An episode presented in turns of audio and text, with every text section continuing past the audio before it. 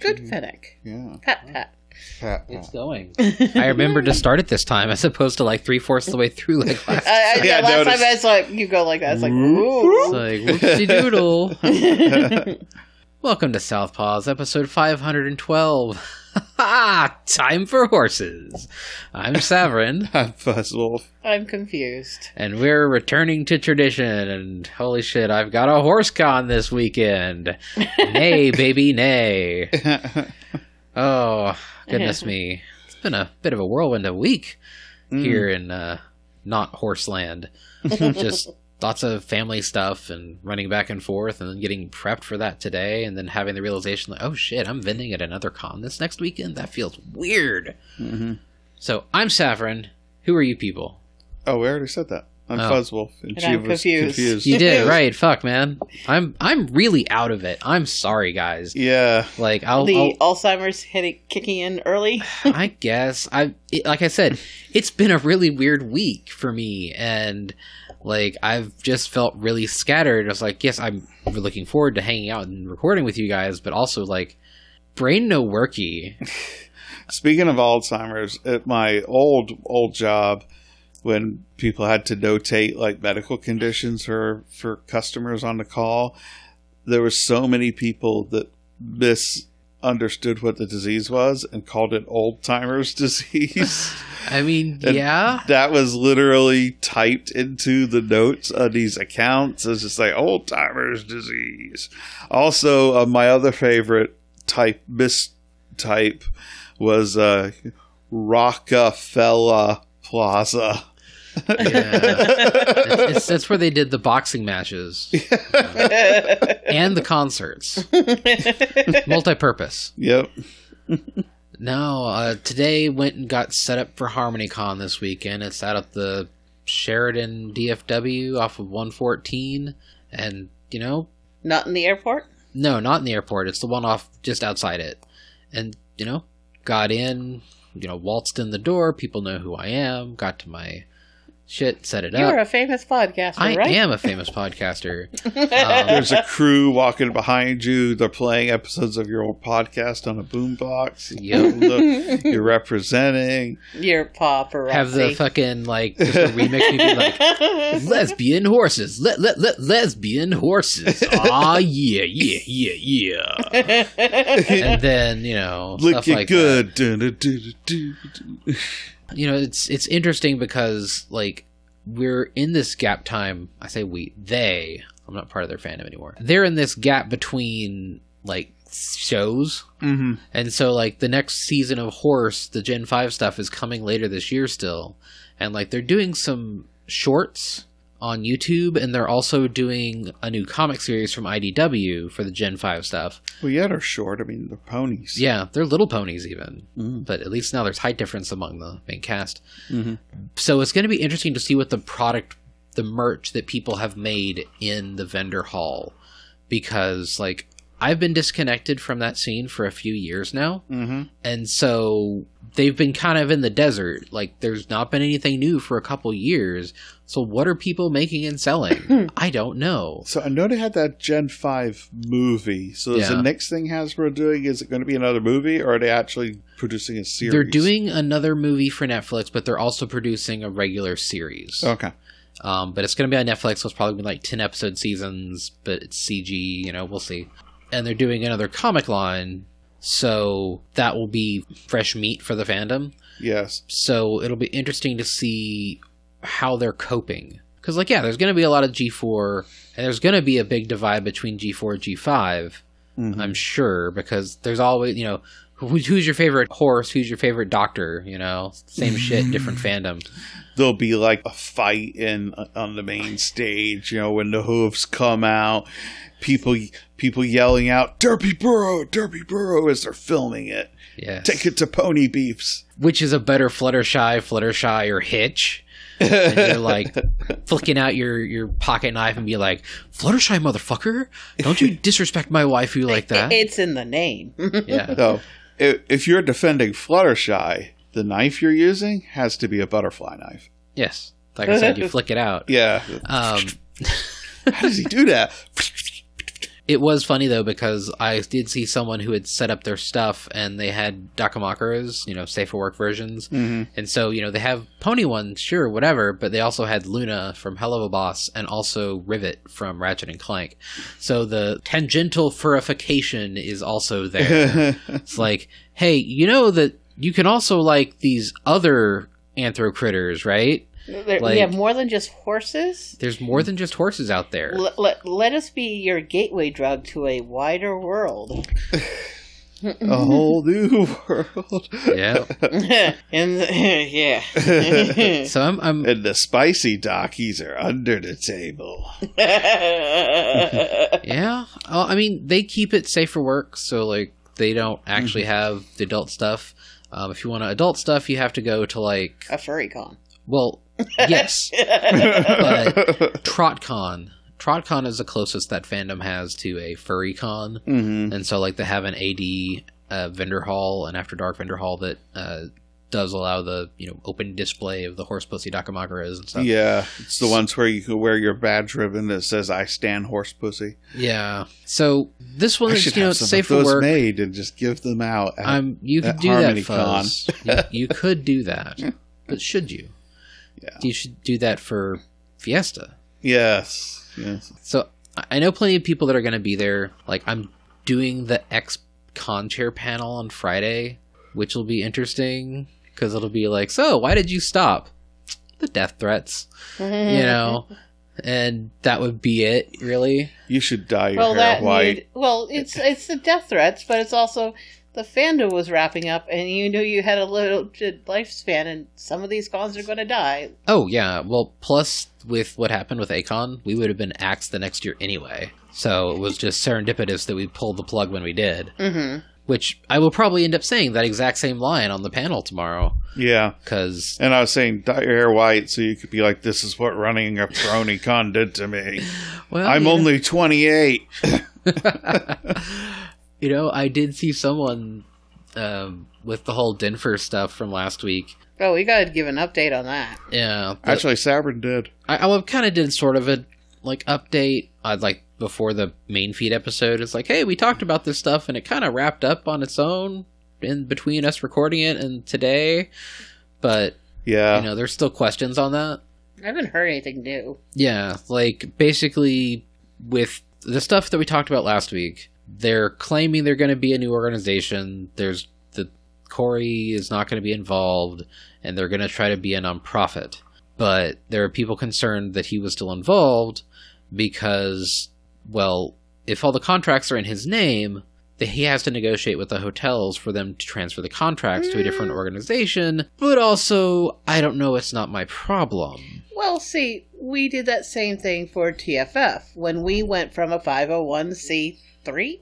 I can never keep seven this. to three. So we, we went from, from seven to three social organization to an actual charity, and yeah. we had to essentially form a second business.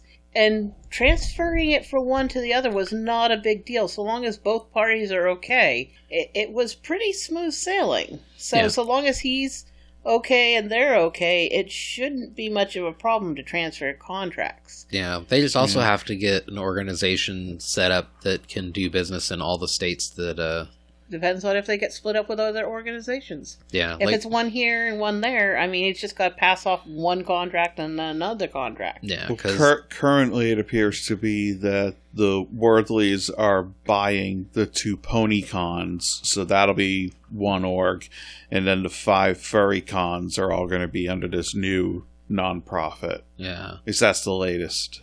Like, that's what they're saying. It's sort of a, that okay, it, cool. And it might be a good idea right up until they find out, oh, it's hard to do business in five different states. But yeah. But you know what? Not That's our problem. Not our problem, thankfully. Yeah. And it's not us being dismissive. It's just like, hey, we only do business in one state, and that's enough. Like, mm-hmm. I mean, when my... it comes to taxes alone, I mean, shit, Fuzz, when we're going and vending at cons, you know, every state has a different policy. Yeah. Like, my favorite ones are the ones that are like, oh, we give you this form or something, and you fill it out after the con, and then just send write down your numbers and send a check to the state. And you don't have an I D number. You don't have to log in once a month or once a quarter and client file zero dollars because you're not bending that quarter or whatever, you know, that's a lot easier. It's less shit to keep up with on my end. But of course, I mean, but a lot of a lot of cons, their states require their mm-hmm. out-of-state vendors to have to maintain a thing. Uh, and te- Texas is one of them. It's like it doesn't affect me because I do business here year-round. But other people. But I imagine for the other dealers, where it's like Fiesta and maybe Siesta or or A C F I or or um, Strasbourg, if they only do three or four events a year in Texas. Hopefully, they make enough money to make it worth the hassle. Yeah. Yep. But like my work, uh, that was one of the neat thing is we were always going to be like, we're going to come back in the office, blah, blah, blah, blah, blah, blah, blah. It was always like COVID. Oh, yeah. Nothing's changed. You know, we'll eventually all go back. Well, two, three weeks ago, they said, yeah, um, it was in the middle of Omicron, like rocking everything. And they were like, yeah, we're canceling return to office plans. And they're... we're not planning on ever spinning them up again. In fact, y'all can, besides to come in for occasional things, there's no expectation for you to ever return to the office. And we're all like, what? By the way, we have presence in twenty-three different states. If you want to move there and work there, fine. But basically, only these twenty-three states, because spinning up business in all these other states we don't already have plans on is a pain in the ass. We're not doing that for one person, so yeah, we'll we'll add a new state when basically we get up the gumption to figure out tax laws and shit in that state. Yeah. So for now, we've got twenty-three of them, and all of the states I would consider moving to are in it. So good on ya.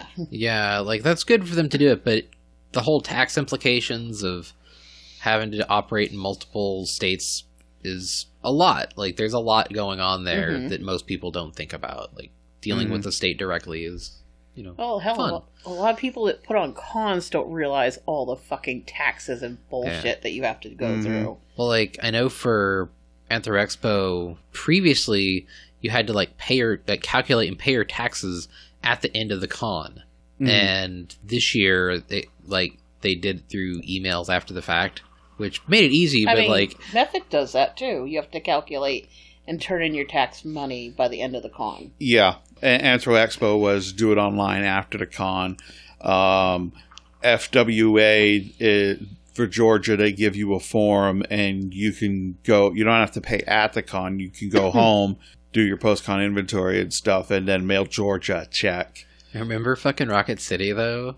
Yeah. In Alabama, oh. you couldn't get an itinerant... like vendor tax I D easily. Rocket City and Furloween because it's the same in Connecticut. Yeah, you're right. Uh, Alabama required something like a five hundred dollars fee to get a vendor license.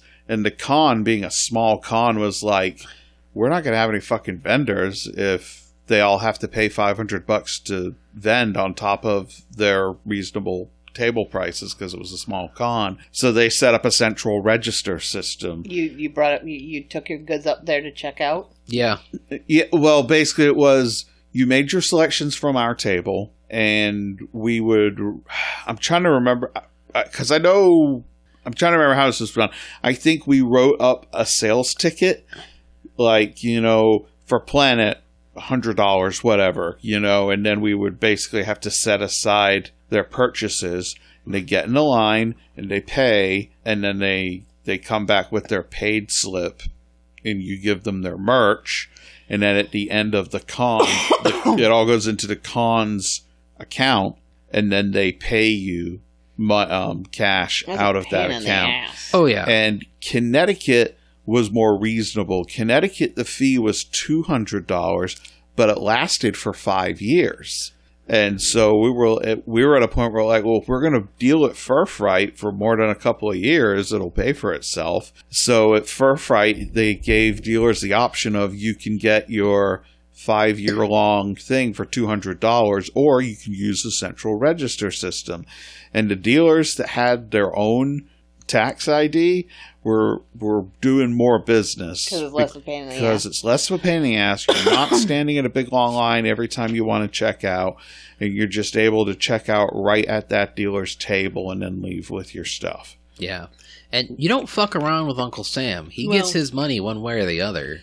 When I was at uh, Anthrocon way, way back in the day, that's how they did Artist Alley. Artist Alley, you yeah. bought a thing, they bought, basically walked up, paid for it, and at the end you collected your money. Yep. Yep. I think that's still how they it do it. It may still be how they do the Artist Alley. They don't do the Dealer's Den like that, but they do the Artist Alley like that. And Anthrocon's Artist Alley is is sort of like what you're doing with Fiesta, and if it's not okay to say this, you can cut it out. But the um the pick the picking the the artists that are going to be in the alley before the con, like yeah. registering for the alley before the convention, paying if it's not fee- free, um, and then knowing who's going to be there on what days. Like A C did that years ago, long before COVID was was a concern, just because of the sheer number of people. Well, plus the whole idea of having to fucking camp out at five a.m. to get a spot in the Artist Alley is kind of nuts. Yeah. Well, and that's why we just did random lottery. Yeah, it's okay. We got this published up on the website. It, yeah.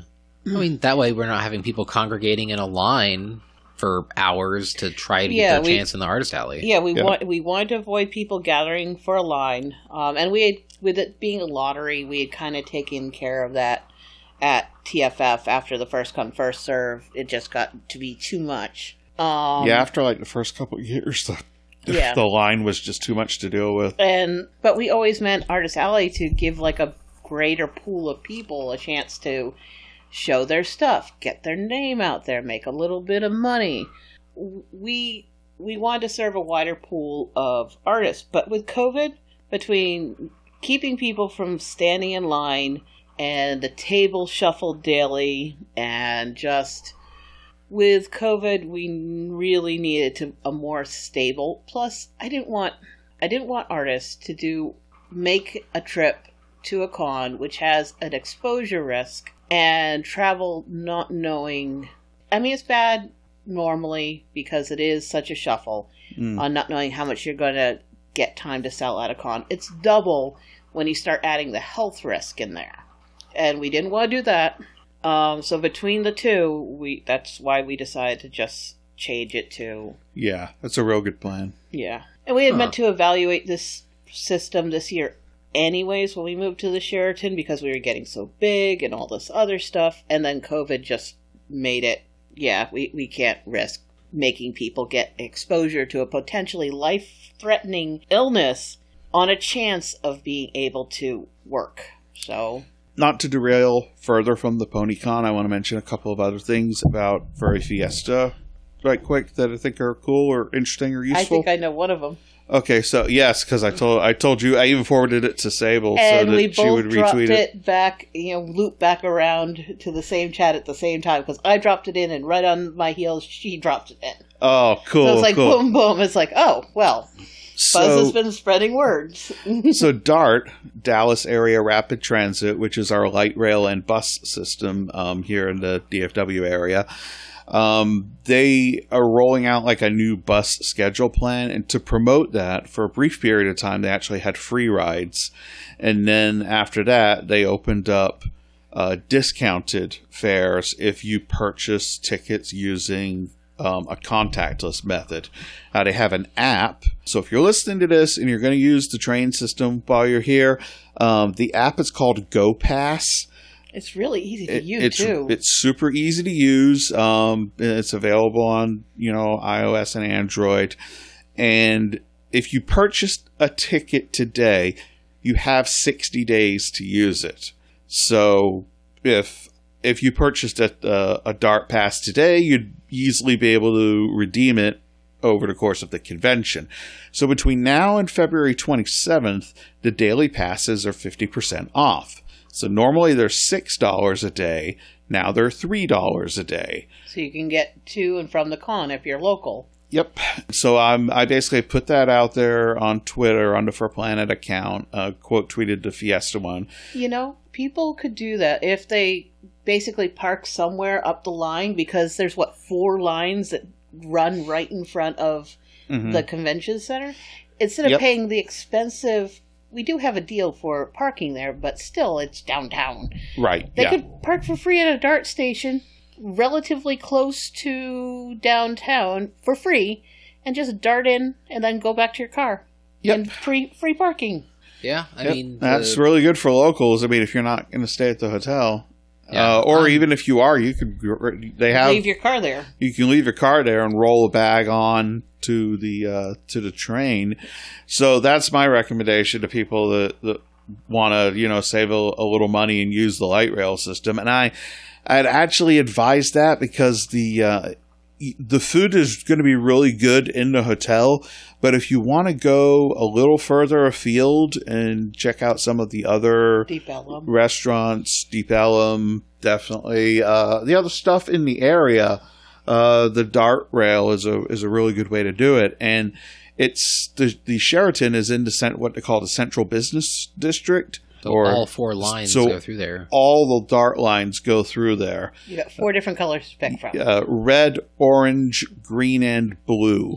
Um, they're going to have yellow in a couple of years. They're adding another one that's actually going to go under ta- underground downtown huh. to help alleviate traffic. I hope that they keep talking about doing a loop outside, like they'll go through like Addison and stuff. That is that is actually the next thing they're doing. It's going to run from the Addison Transit Center to the downtown Carrollton station. I really, I mean, we could use one that just rings Dallas. Yeah, like it, it was. Because you can go down to the middle and out again, but if you want to go sideways, it's a bitch. It was set up with the very typical idea of people are going to live in the suburbs and work in downtown. Not go sideways. Not go side to side. Um, so yeah, it all goes out from the burbs into the city, which all the and all the lines come together, like basically right where the Sheraton is. Yeah, I was gonna say it's like a, what a three or four block loop of all four lines par- mm-hmm. running in parallel. Yeah, I think it's um, I think Pearl, Saint Paul, Ackerd, and maybe West End all serve all four lines before they start to. to split off yeah. their own separate ways. Yeah, it's it's a hell of a map to just watch them all go bleh. Because, yeah, it was yeah. back in the day, you know, it was totally possible if I wanted to take DART out to the old Siesta Hotel, the Hyatt up off seventy-five. Mm-hmm. But to do that, I would have to go to, like, Carrollton downtown, ride that all the way down, go all through downtown, transfer to Red, and take Red all the way up to Richardson. Yeah, yeah. So, so that's a long way around the barn to just go to Richardson's. Yeah. But on the other hand, if that's all the transportation you got, I mean... Yeah. Yeah. What's neat is the uh, the train line also has a convention center sp- um, stop. Yep. So if you're ever in Dallas for, for another con, for a larger con, it's going to be at the Kay Bailey Hutchinson Convention Center. Um, you could take DART right to that as well. Is that the big funky white building, the really ornate one? Yeah. yeah. yeah. God, that's a pretty building. I love mm-hmm. that building. And the train station for it's also underground at that point, too. Mm. Yeah. I went to, um, I think it was Dallas Comic Con. Yeah. There. Um, I've been to a couple of events there. Uh, the only problem with the convention center is that it only has one hotel. Yeah. You know, it really needs more of a nest of hotels around it. It, it got NIMBY'd. It, it was all very political that there was only, like, they got a bond to build the hotel and and the convention center. The vote to expand that bond to more money to build additional hotels was shot down in a lot of ways because of the other hotel owners, because we have an absolute fuck ton of hotel space in Dallas overall. So all the other hotel owners were like, no, we've already got too many hotels in Dallas. Yeah. I mean, uh, Omni's but, not far from there. Yeah, um, but they're not. Yeah, they're not. Well, the right Omni there. Is the yeah. attached one. Oh, is it? Yeah. Yeah. But it's there's just one of them. So, you know, for a con space, this is a convention center. I don't know how it compares in size to the um, the David Lawrence one where Anthrocon is held, but it's that style of convention center where you can have a fucking boat show in it or something, you know? Yeah. It's big. Like, I think the Omni only has like fifteen hundred rooms. Yeah. Yeah. Like, I've if you were to- going to a furry or anime con at that hotel, you would run out of space really quickly, and you'd have to overflow to areas where you'd probably have to take the train out. yeah, to to other spots. Hell, so, you could stay at the Sheraton where Fiesta is and then take the DART line to the convention center station. But anyway, so that's that's my pitch for, for buying a DART pass. Uh, and if you if you use DART, um, Fiesta is offering these like, little the Whale not. Rider transport badge. Yes, it's a little. Uh, it's Mary Mouse mm-hmm. doing them, right? Yes, it's one of her, her part of her certified badge series. She's been doing certified badges for us for years now. The other neat thing is that, right, because I've been taking the DART to go back to the office this week because my company is making us go into the office three days a week. And um, it's been dead quiet on the train, like, because a lot of the companies are not, not operating in person right now. So it's not even overly crowded. The other thing I was going to mention is something that Shiva and I were talking about earlier that I was like, oh, that was a cool idea. We're going to have a podcast room this year at mm-hmm. the convention. Now, since you know more about it than I do, why don't you go ahead and just give a quick rundown? Or? I don't know that much about it. Okay. I, I was just part of the planning. So it's like, oh, we're having a podcast room. Yeah. The idea is there's a space for recording. So if you... If you have a podcast or a YouTube show or something like that and you want mm-hmm. to grab somebody for an interview, there's this podcast room that I think you have to reserve probably. Mm-hmm. Yeah. And um, it's just like a quiet space that you can go and have oh. a recording. Speaking of quiet space, we are actually having a quiet space at T F F. Oh, yeah. Oh, okay. That's cool. That's a new development. Is that I didn't know off that. by um, in hotel side? Yeah, it's up. I think it's on the hotel side. Um, mostly Near, like, Reg. Yeah, up by Reg. Um, I think that's on floor four. There's, I think, the quiet room, family-friendly photography. I think the quiet room's there. And then Reg is on two. Of course, ground floor is like restaurants, lingerie, men's department. I don't know. Yeah. Um, well, first floor hotel is the hotel's like lobby area and doesn't have yeah. any convention space there. Yeah. Well, yeah, and our so we're on two and four. I think that we're you're up on what, thirty-seven? I'm on thirty-seven. We need good signage. I hope so. Um you and Tabletop are up on thirty-seven. Yeah. But um we'll we'll play nice. Yeah, I've been... So if you plan on just gaming the whole weekend, which some people do, try to get a hotel room on like thirty-six. we're, we're we're even talking to the hotel to maybe get them to basically set up a food station up there. That would be so nice. So that, you know, people... You, well, that'll help you, with the F and B as well. Yeah. But it's also helpful for if you're tabletopping or playing video games, you get hungry or thirsty. There you go. Yeah, because right you could play a tabletop for like that, six hours or something, and that keeps you from having to wait for the elevator to go all the way downstairs. But there's food and drink right there. Yep. So I mean, we're gonna have a couple rooms set aside for Werewolf. Of course, yeah, I've got like the entire first floor of the convention center for my shit. Yeah, Artist Alley, Dealer's Den, whole bunch of random venders. Um, if you okay, attended so A-Con, like ten. ten- Yeah, so it's, yeah. I couldn't remember if it was first or second floor no, that second, was your domain, but no. first year, yeah. first floor. Yeah. First floor is mine. If you ever um, went to A-Con about ten years ago, it would have been at this hotel, and the Artist Alley would have been on the bottom floor of the convention center in the open space, and then the dealer's room was behind the doors. And basically that's where the dealer's room is going to be for our con as yeah, well. Yes, second floor is uh, going to be main, main events. events, bunch of other shit. I have been warned by no less than four different people to don't worry. We know the floor shakes when they start to warm up the wubs. It's fine. It's secure. It's just gonna be a little bit boom, boom, boom, boom. And the wubs will shake things. It's fine. I, I was at F W A one year doing... But I was like at a right... Four different hotel people warned me about this. It's like, don't worry. It's fine.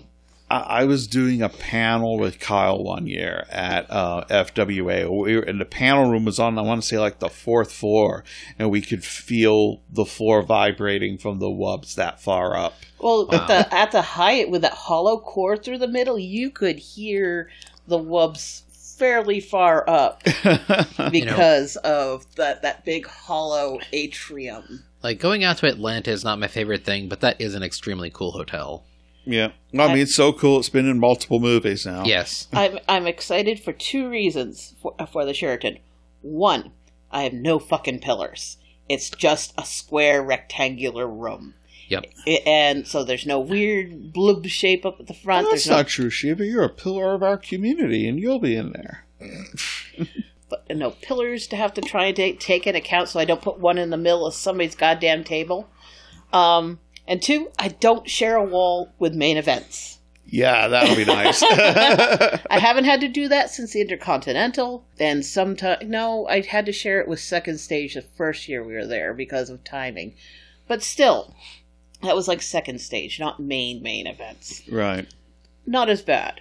But yeah, not sharing an air wall with main events is so nice because those air walls, they do nothing. And in some ways, it's worse.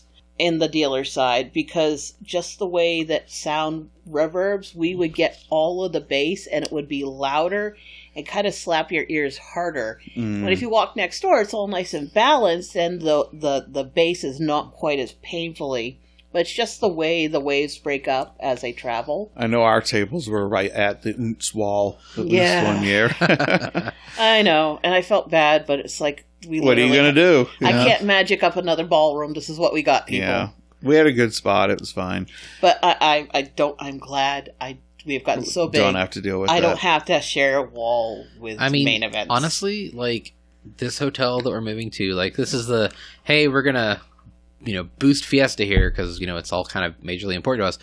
Like, this hotel hosted A-Con when it was at like twenty something thousand people. Mm-hmm. Yeah. And it hosts Anime Fest. They're at like ten, seven. Well, they were at ten and then, like, you know, COVID happened and they were like seven or six. But anyways, it yeah. holds a lot more people than the Hyatt will. And it will, we got room to grow. We got room to grow and should be, that should probably be the last hotel we have to move to. I don't Knock can't think of wood. Another one Fucking unless they on unless they build another one. I don't know where we would move. Maybe yeah. the Gaylord. Yeah, but that would be whew, whole yeah. other kettle of fish because the Anatole doesn't do fan conventions anymore. Not Thanks, after A-Con. Yeah, too much, too many weebs breaking shit. So I have a question for you, Saverin. Uh-huh. Does um, I always said Winnie City, but no, HarmonyCon. Does HarmonyCon have those? Tables for like other conventions have tables representing like you know, probably. Some, so I was gonna say, Fiesta should really have a table at HarmonyCon, like a banner, like you'll end up here one one day. Hey, have you heard about? Have you heard the good word about anthropomorphic ponies? Do you like dogs? Do you like dog people? Do you like dog people? Fucking. um, you know, it's one of those things that if we did have flyers, you know, but we don't. You know, if we had flyers, I could just, you know, throw them out on the table. We haven't needed to promote us in years, and we still fucking grow. Oh, yeah. Yeah, especially we're, this year, honestly. You don't want to grow too much. I mean, F C, you got all the folks that were going to go to F C, and then they got denied. There's been a couple little guys. We're going to be the first big boy back. Yeah. Anthro Expo had like a ten percent growth or something like that. And we like, we are a big boy. Yeah, yeah. So well, B L F C and Furfest also happened last year. Yeah. Mm. And Furfest had shrunk. They shrunk. Furfest had a decline and I don't remember what the numbers were for for them, but like yeah, Furfest was down by like two or three thousand people, oh, I think, which was did, still a massive convention. I need to look it up, but like last week, did you see the numbers for COVID locally? They dropped forty-four percent in a week. Yeah, um, we're finally cresting that spike from Omicron and the holidays. We're, we're down to about what it was last summer, and mm. like, which is good with Fiesta coming. Yeah, I I actually did tried to go, and it's like, hey, are you guys doing like? Second boosters at this point because it's been like six months since I got mine because when the vaccines came out I was literally hunting them down. I drove out to fucking Alvarado to get my shots. Yeah. And you know I, my five G reception hasn't gotten any better and I haven't died yet. The nanomachines haven't eaten my brain despite yeah. what the internet would I've tell you. I've heard rumblings that they're starting to consider those. Well they are. And if you're immunocompromised you can go get one. But I'm not. I was like, but I'm helping my parents out, and they are. And he's like, yeah, but you're if you're not immunocompromised, I can't do this. And I was like, and but then he's like, oh, you know, it'll be released to everybody end of March, start of April. And I'm like, but that's after Fiesta. uh, I might grab Dave and see about, because we are immunocompromised. Yeah, just um, go through C V S's website and they can. You can probably get one. Like, I need to see if Denton's offering it. It's but. just like, man, you don't have a demand for this shit. Give me the juice. I don't care. Yeah, like, like you said, there's like plenty of, like, you can walk in and get a shot if you haven't gotten one already. It's yeah. like. They're not going spare. You know, I'm not. I'm not going to do the whole thing where it's like, you know, I've gotten the power of all five vaccinations and I gain force powers. Yes. You know, but just one of those. It's been six months. I'm Someone like, told me today that the uh, or yesterday the Johnson and Johnson one has actually been discontinued. They're not doing it anymore because it wasn't as effective as the mRNAs. Let's see. And but I also read a couple of studies where if you started with that and then layered on the other ones, it was actually that was good because the mixing yeah. and matching. Mm-hmm. Yeah, but apparently, and I was suggesting that I was like. All my other shots of Moderna, I might get the J and J next time. Or the Pfizer. And then someone told me they're not doing the J and J. I just, it was Sero, I believe. Mm. It was, yeah, they're not doing J and J anymore. I mean, so you try to hunt down somewhere that's doing Pfizer for I mean, the next time, you know, when, when they're available. C V S lets you select which flavor you want. Oh, they do? Yeah. Oh, I, I just remembered from like the first two shots, well, I could only get the Moderna. Okay, right now, when I went through the process yesterday... It let me pick my flavor. Oh, on the website. Previously, mm-hmm. it was, this is what we got. You want this either way. Yeah. Um. But, yeah, I, I felt I was real angry, but, like, I kind of understand it, but also just, I, I can't fuck around with this. Yeah. Because, like, with my dad, he's going to be doing chemo through the end of May, mm-hmm. at least. And then, like, my mom hurt her leg. Like, she's... got bad knees to go with everything else. Yeah. And so it's fucking bone on bone over there. So her mobility is limited. And it's like, fuck, you know, I got to be over there helping them a lot. The only so, time you want bone on bone is when you're frauding. Yeah. And your canids. Yeah. So there's that. But, you know, I made it through Anthro Expo just fine. This will probably be equivalent amount of people. They're, they're still doing the, you know, have to show us your vax card. Or a negative lab test, same as what Fiesta's doing. Yeah. And so, like, look, I'm going to wear my fucking K N ninety-fives. I'm not going to make out with anybody. So, whatever. You know, I'm just doing my fucking best. Because my dad sure as hell can't come vend at A-Con. And my mom shouldn't either because she lives with him. So, here we are. I'm hoping that the numbers will continue to drop. Because it's like I'm staring down the barrel of a gun either way. Is it going to fire? I don't know. I have to do this thing. So, not to be fatalistic, but it's just sort of like, this is what I've got to deal with. But hey, HorseCon tomorrow. Yay. As we loop back to the topic forty minutes later. Um, like we do. I feel kind of bad for the horse fandom, though, because, like, with Futurama, they didn't want to pay John DiMaggio enough to reprise Brent Bender, and they're like, oh, we need a Bender alike. Apparently for the My Little Pony G five series, they're not paying the same V As that they had in the, in the movie. So, like, Kimiko Glenn, who voiced the horse in Centaur World and voiced Izzy in the G five movie? Nope, it's just some other random person. What the fuck? And I'm like, you motherfuckers paid Tara Strong for ten years. What the hell? Like, I don't know. That seems really lazy and cheap. Yeah. Like, I just saw, like, people getting upset about that. And I'm like, yeah, that does suck. Like, it would not be cool if partway through the series, Ashley Ball got tired of... voicing two characters and decided they had to get two more people to voice the other ones. You know, Tabitha Saint Germain gets bored or, you know, gets abducted by aliens and now they have to recast Rarity. That's really, yeah, that's weird. It's unfortunate. I, I remember years ago, we're talking like like twenty-something years ago or something, that like, so like no one thought The Simpsons was going to be the big hit that it was. So the, vo- the voice actors are all making like pretty standard V A rates for a cartoon. And Simpsons becomes this massive fucking cultural phenomenon. And there was a point where the Simpsons actors, rightfully, in my opinion, wanted to negotiate for higher pay rates that were was cognizant with the amount of fucking money the Simpsons franchise was, was bringing in. And the studio basically threatened to just recast them all with sound-alikes. And there was enough fan outrage about how shitty that was. It that, is. That eventually the, the Simpsons actors did get their, their pay raise and got to stay on. And it's weird because, like, the G five movie is on Netflix. They have him in Disenchantment. John DiMaggio and a bunch of other, like, Futurama people are also in Disenchantment. Mm-hmm. It's a Matt Groening, like, fantasy comedy serial. It's okay. The four seasons out, and Panther and I watched it all in two days because they're thirty-minute episodes. Yeah.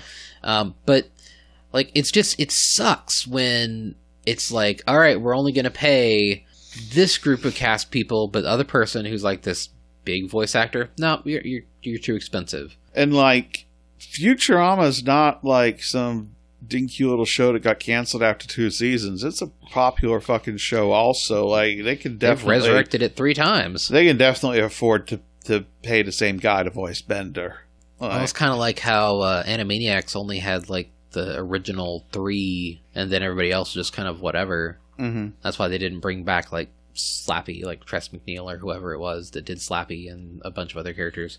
Huh. And that's the thing, too, is, like, in these shows with Matt Groening, like, Bender, or Joe DiMaggio do a, do a lot of the voices. Like, it's he's not just doing Bender, he's doing a bunch of oh, side yeah. characters. Oh, yeah, yeah. This, and Fry, the actor who plays Fry as well, as plays, like, yeah. a bunch of them. Most of the voice cast of Futurama is in Disenchantment.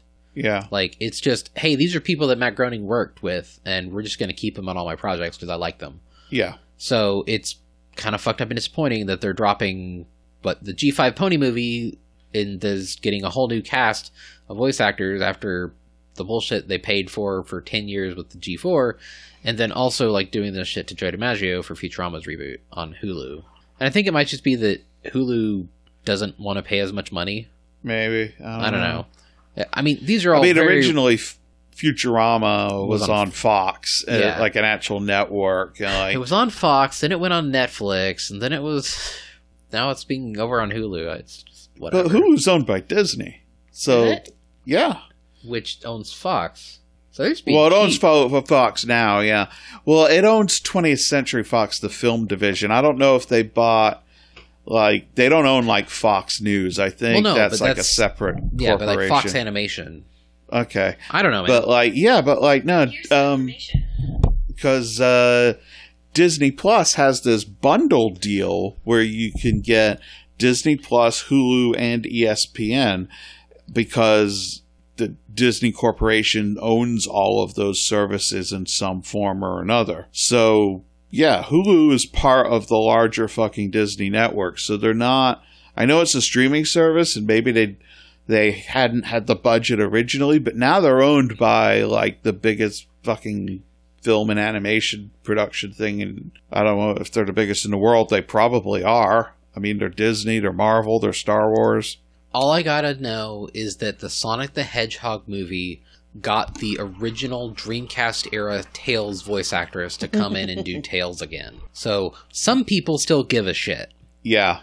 yeah. Whereas... I mean, this would be like, like like saying, oh, we don't want to pay Mark Hamill to be Luke Skywalker, so we just cast a different guy to be in The Last Jedi. Well, they did that with Mandalorian or Boba Fett. He, he is still involved in that. But but the, okay, so the the okay, so spoilers for for Mandalorian and Book of Boba Fett. Luke Skywalker shows up again because it's set between like Last Jedi. No, it's set between Return of the Return Jedi and, and Force Awakens. Okay. So you've got young Luke, like right after Return of the Jedi era with the green lightsaber, and so the voice is actually synthesized by by an algorithm. They took samples of Mark Hamill's voice when he was that age, and they had plenty to work with.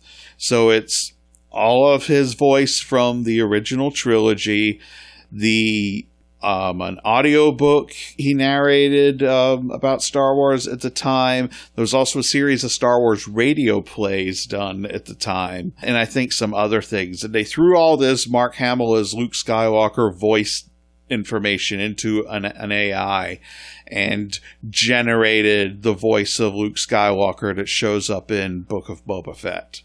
Yeah. And the um, the physical body is...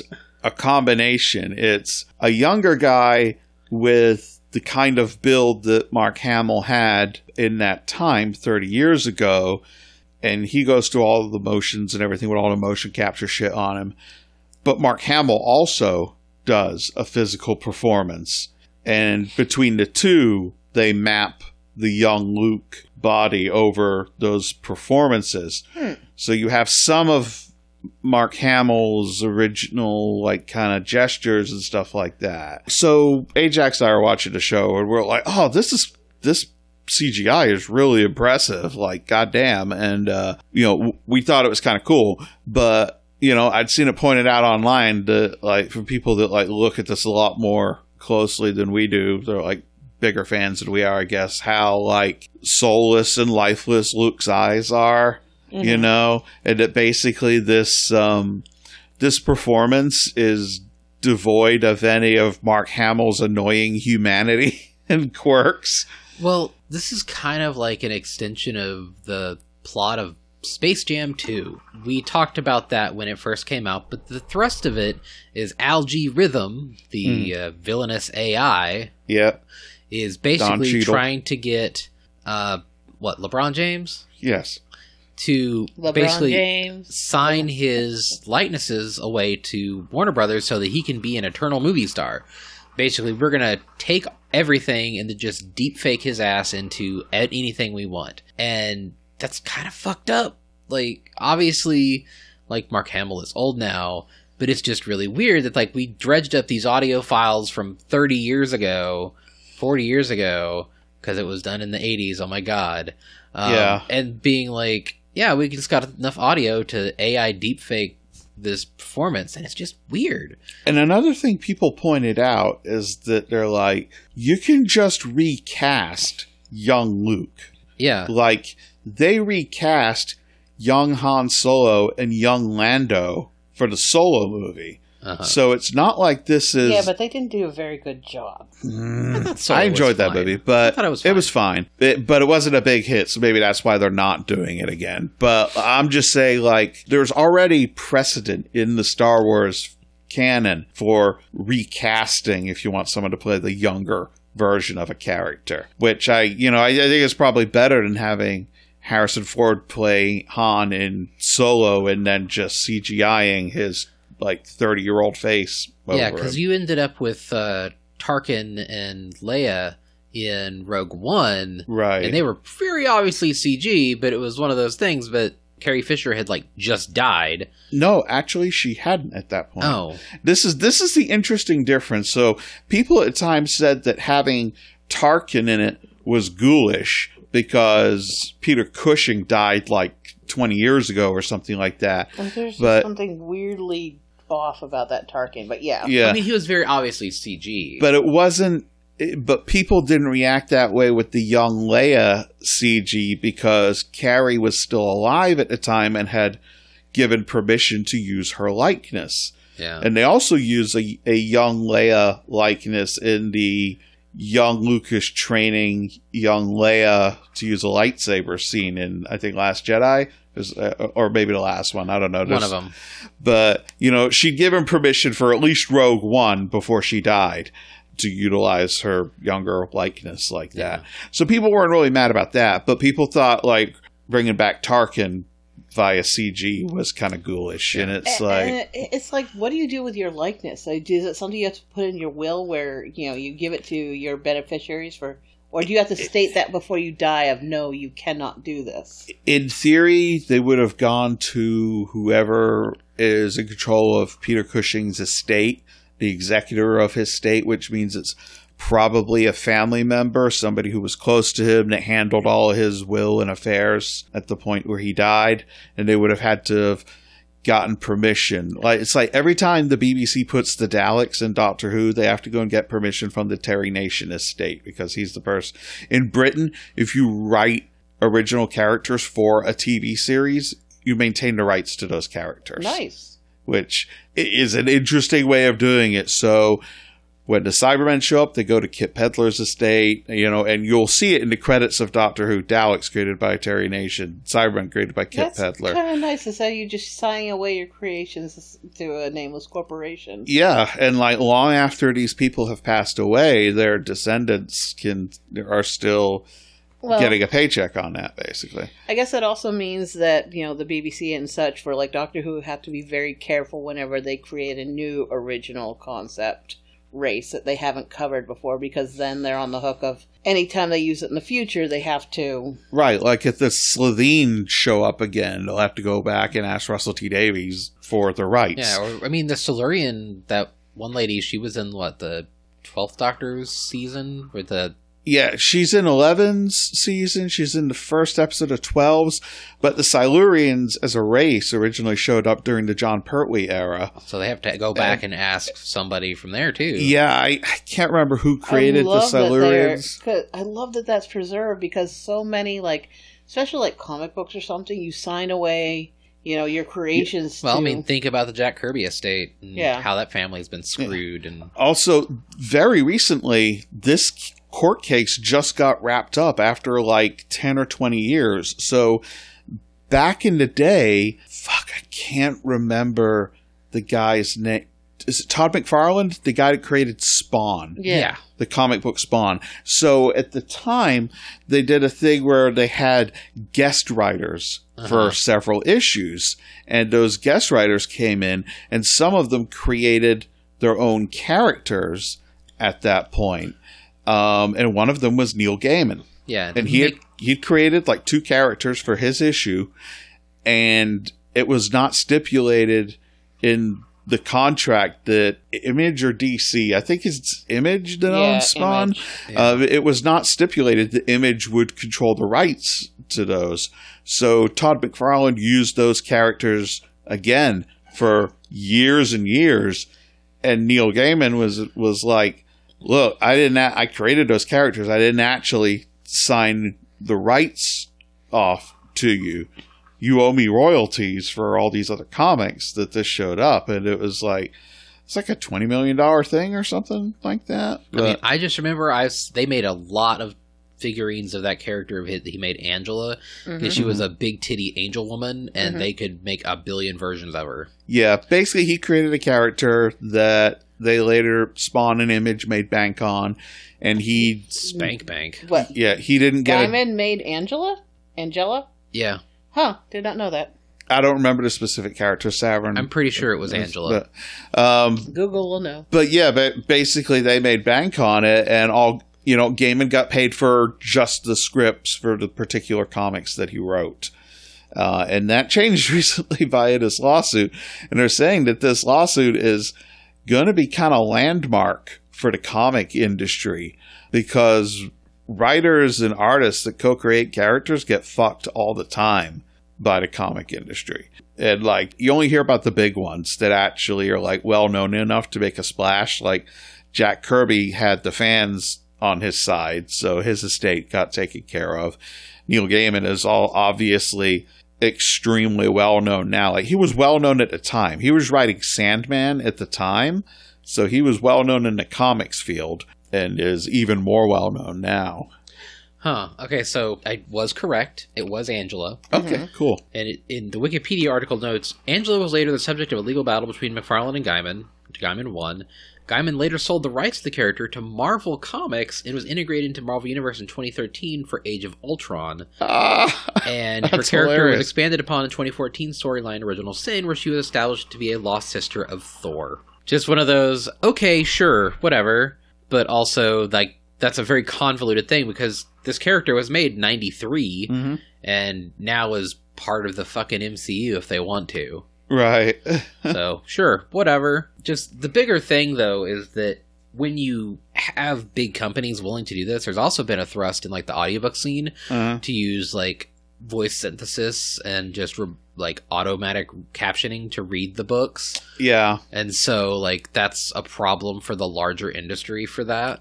Yeah, for all the people who make a living as voice actor doing narration. Not that we're in the room with one.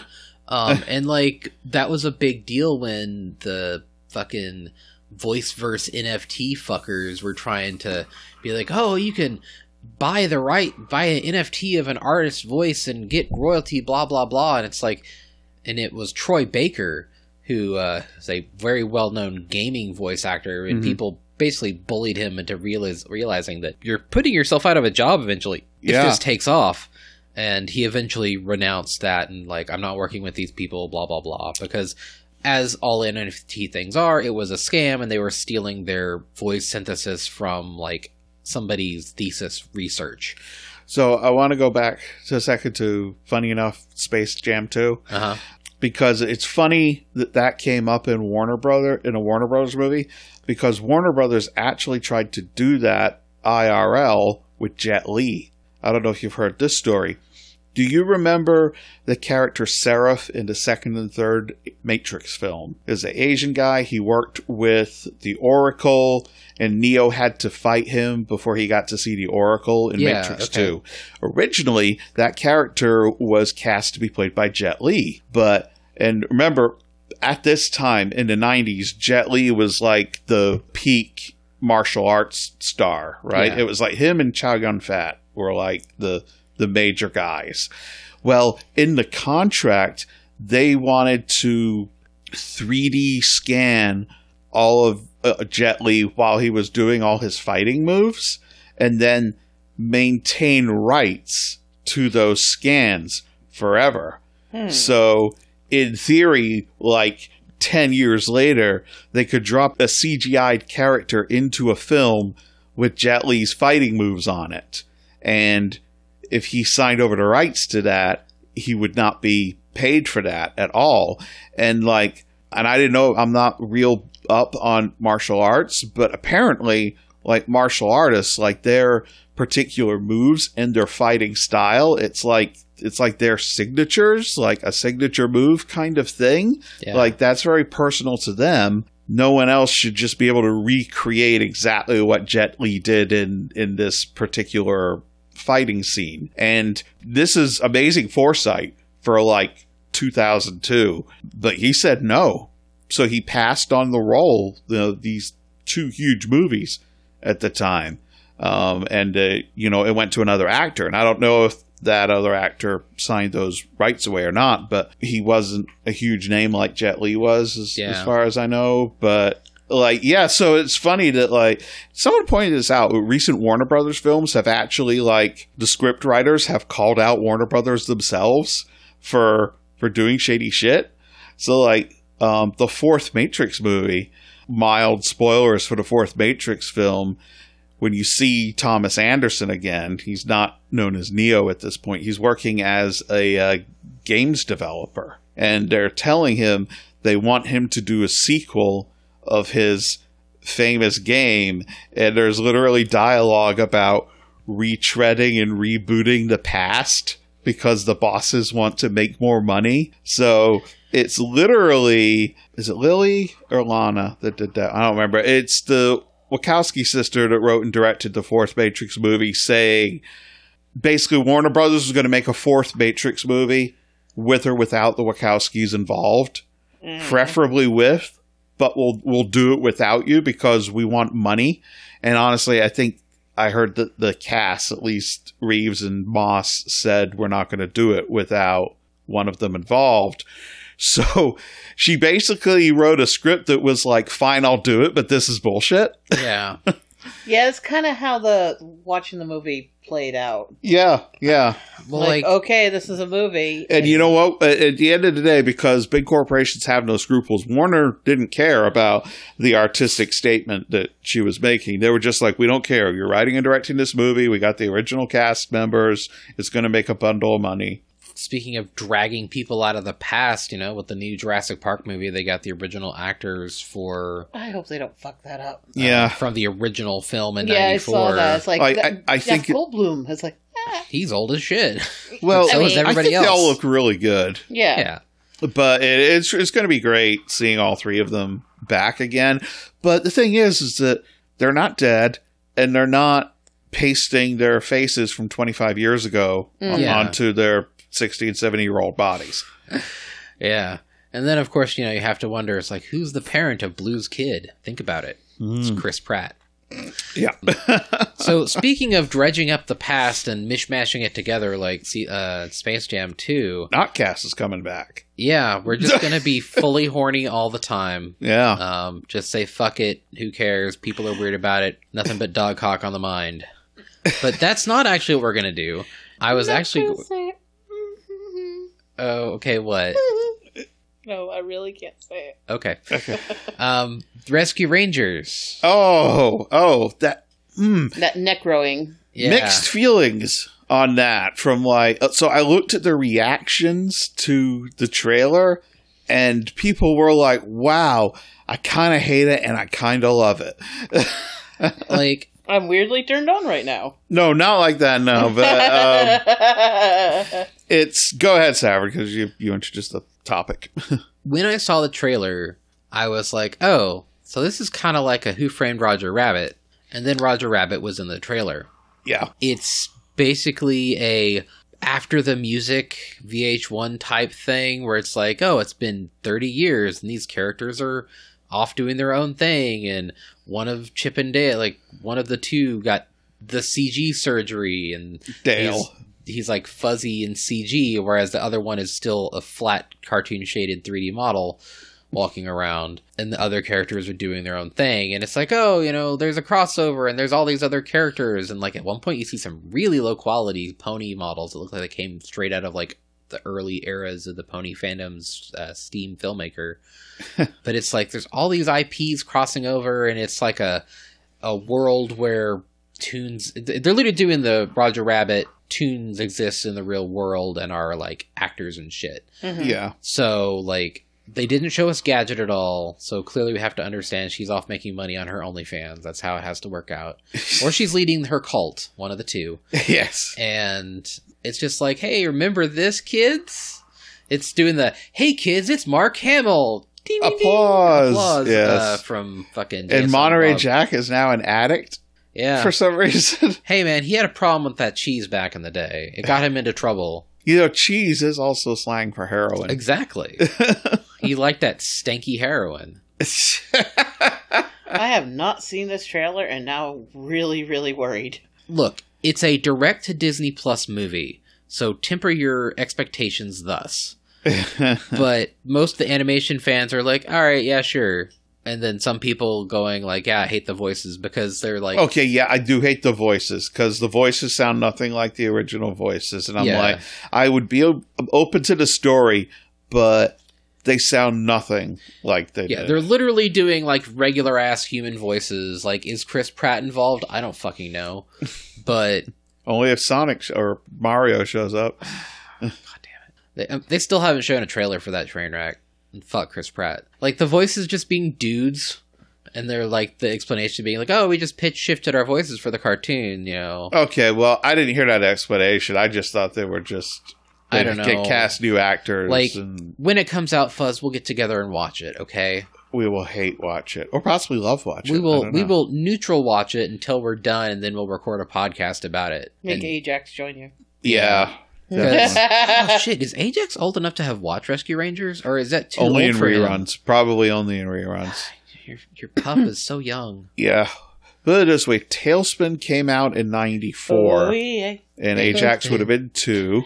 Uh, oh, God. Which means Rangers, I want to say, came out in like eighty-nine, like yeah, before he was born. Yeah, that was one of the original run shows with oh, DuckTales and Sarah Gummy Bears. One. Gummy Bears came out in like eighty-five. That was the, that first, was the one. first one. DuckTales, I think, was like eighty-seven, eighty-seven. And Rangers was eighty-eight or eighty-nine. Tailspin, Gargoyles, um, okay, Gargoyles. Darkwing Duck, yep. Goof Troop.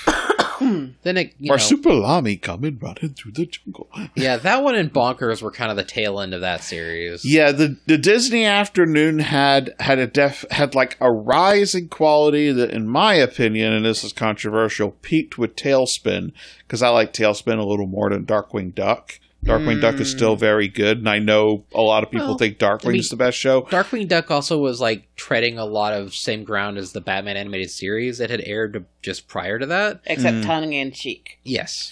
But I think after that it started to drop in quality. I don't disagree. Now, I love a goofy movie, but Goof Troop, the series, was did not hold a candle to Tailspin for me. Yeah. Tailspin... Darkwing Duck Gargoyles. Gargoyles was really damn good. I mean, look, if we wanted to have... You, T N G, the recast. Yes, but Gargoyle, Gargoyles was not a Disney afternoon show, though, because it's uh, it was Warner Brothers, I believe. Well, Gar- I thought it was Disney. Was it, is it Disney? It was yeah. never part of... It was of, Disney, but I don't know if it was Disney Afternoon. It wasn't part of Disney Afternoon. I think it, it was a Saturday morning show. On around the same time. I like, think eventually it made it to... Then, like, eventually you had, like, the latter-day stuff, like the Aladdin cartoon. Yeah. Aladdin like, wasn't bad, but it definitely wasn't heyday. Yeah. Yeah. But there was also some furry bait in there. There was mm-hmm. a, a peak in the early nineties as yeah, far as Disney. But that was also kind of around the Disney Renaissance, around, like, Aladdin and... Mermaid. Little, and Little Mermaid and Beauty and the Beast. Lion King, you know. Yeah. I'm sure we all have very strong opinions as, like, old animation fans. And that could be a whole other podcast on its own. Um, I mean, that was a really that that revamped a lot of animation, and that and then anime brought in more. Yep. Yeah. So yeah, we'll totally get together and watch the Rescue Rangers thing at some point, Fuzz, because I'm gonna I want to see it just out of like sheer morbid curiosity. So mm. sure, why not?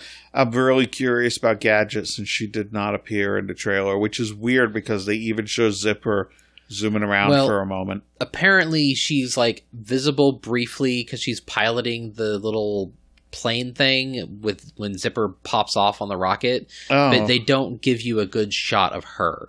Mm-hmm. And it's like, so we don't know if she's had the C G I surgery, you know, or, or she's just like a bald stone butch axe wielding lesbian now because, you know, Chip fucked her over and she's like, fuck men. Probably not. I mean, you know. I'd be down for Queer Gadget. Queer but... Gadget hooked up with Foxglove. Yeah. yeah. See, now we're digging deep. Yeah, into yeah. This is lore. Deep fucking slash fic. I mean, yeah. then again, um, I, I did see a Twitter artist I follow like just did like an art spread of all the Chip and Dale's Rescue Rangers, the girl characters. Mm-hmm. Save for work, but it was just one of those like, oh, yep, they saw the trailer. Because they're a Japanese artist that do illustra- safe work illustrations of a lot of Western stuff because they're kind of a reverse weeb, I guess. Mm-hmm. They know what's popular. Right. And so, like, you would see they do art of various Cartoon Network shows, but then, like, oh, Rescue Rangers, I recognize that. Yeah. So, anyways. I got that reference. I am old and appreciated. Thumbs up. Ah, so, there's that. What else, guys? Because it's nine o'clock, and I got to be... up at like eight tomorrow. I want to watch Rescue Rangers now. Yeah, I mean it's on Disney Plus. Yeah, I mean like that was the thing back. I think in the... all the Disney afternoon shows are on. I mean that, that was kind of the thing back in the day when we were trying to diversify Bronyville. We wanted to do other shows, and it was just a matter of finding what the time to watch certain episodes of a series. I mean it's done a million fucking times on podcast land on podcasts, but it's just like yeah, you know, back in the day it's like oh shit, we had this list of like fifty shows to like pull episodes and watch and talk about. Mm-hmm.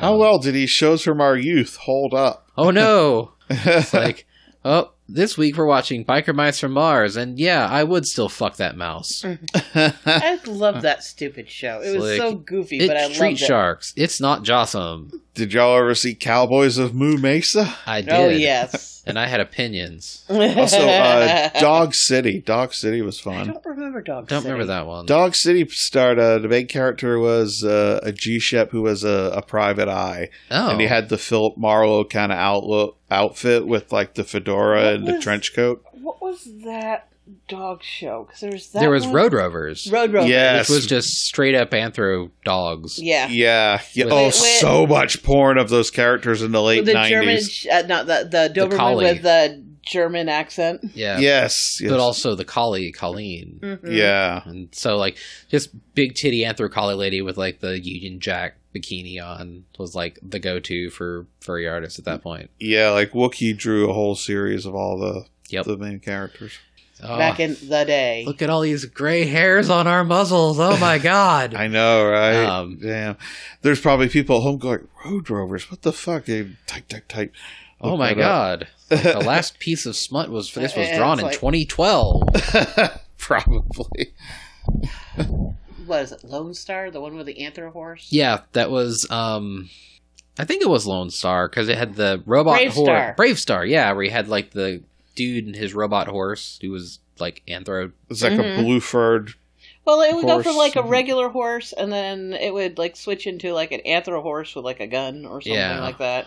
That was one I never saw. I've seen pictures of the character, safe for work, but I, I haven't seen. I've seen non-safe for work of it. I mean, that was that was mid eighties, late eighties stuff. Yeah. Yep. What was the other? Oh, there was the other one that I didn't watch, but was really popular. Uh, SWAT Cats. Yeah. Oh yeah. There's I never. A million. That was always on like Channel twenty-seven at like two thirty in the afternoon, so yeah. I could never watch it. Yeah. It was before I got home, so I didn't get a chance to see it. Yeah, same. You had to be three thirty or later. Sometimes you get home at three, but had to be three thirty or later to catch most of the shows. See, kids, this is what happens before the internet became a thing, and you could just watch shit on demand. And nowadays, yeah. you still have to pirate some of these shows because they're not legally available anywhere.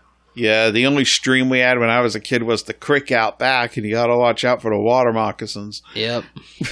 Damn kids these days with their on-demand bullshit. No. So I, I finally managed to talk Noxie and Sarah into watching Enterprise. We've made our way through the big three. Oh, wow. It's been a long road. Yeah.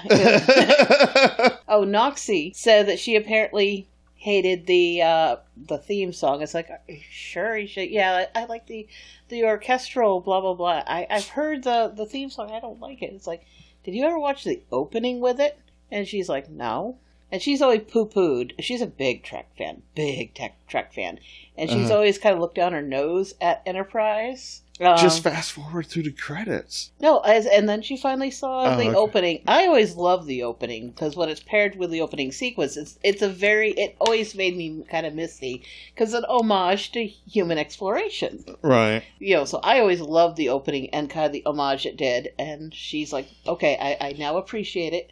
And it's like, I don't know why I avoided Enterprise till now, because it's actually really good. I always liked Enterprise, which is an unpopular opinion in the Trek fandom. And it is a very different. It's, they start to take a I left turn. It.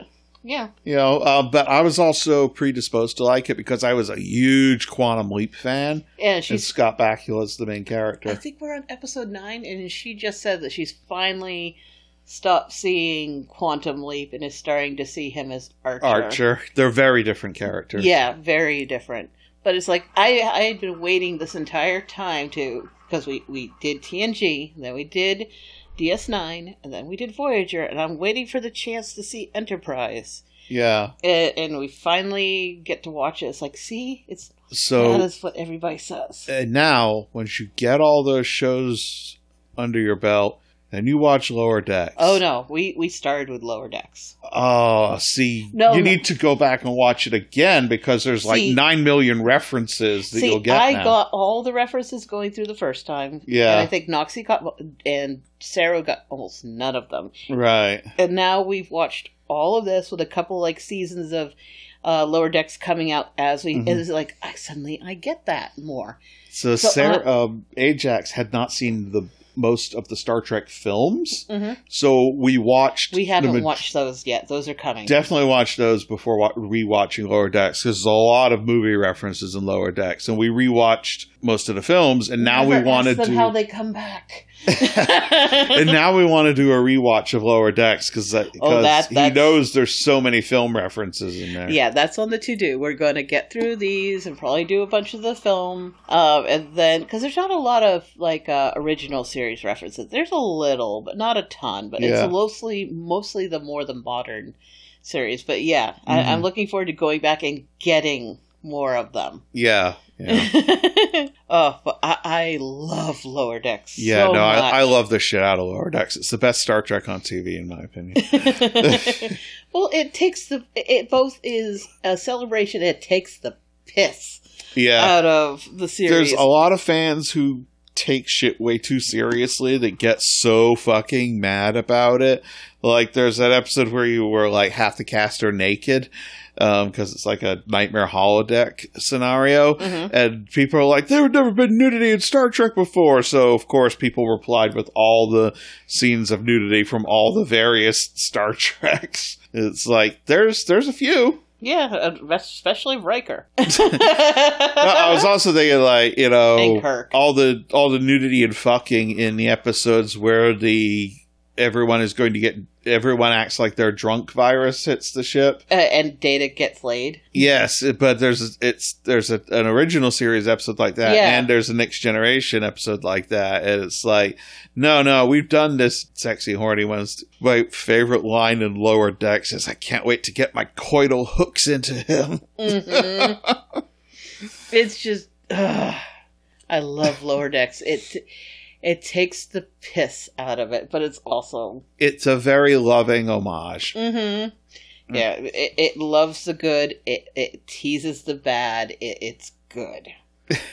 All right. Well, it is nine twenty, and uh, we should probably wrap this up, because I would like to edit some of this before I have to go out and vend Oh, tomorrow. You have an early day. Yeah. Yeah, so... As pleasant as this is, we should probably wrap it up. So, we're a bunch of old nerds, in case you guys hadn't noticed. If you'd like to throw some money our way, we have a Patreon, patreon.com slash southpausecast, um, as we get together. It helps buy, pays for our Geritol. It pays for our Geritol and our antacids. Yep. This, you know, if Mucinex. You donate more money, we can get the fancy, like, the smoothie-flavored antacids. Ooh, not just, good gray muzzle candy. Yeah, not not the regular ones, not even the not berry ones. Oh, fuck. So you can also uh, join us in our Telegram fan chat. It's the links are always in the show notes. Uh, you can always buy some books at for planet dot com, for planet dot com, or digital books at bad dog books dot com. Thank you, Saffron. Uh, shill, shill, shill. And beyond that, you will be able to see us at Furry Fiesta in the near future, which is kind of scary. thirty days. It starts screaming here. Yeah. Like, we're literally thirty days out. Oh, my God. It's less because February doesn't have all the days in it. Okay, well, we're, we're, we're very we're close. We're one month, but not thirty days. One month. Mm. And by the time this comes out, it'll be even shorter because I have to edit it. Oh, no. All right, well, on that note, good night. And buy books.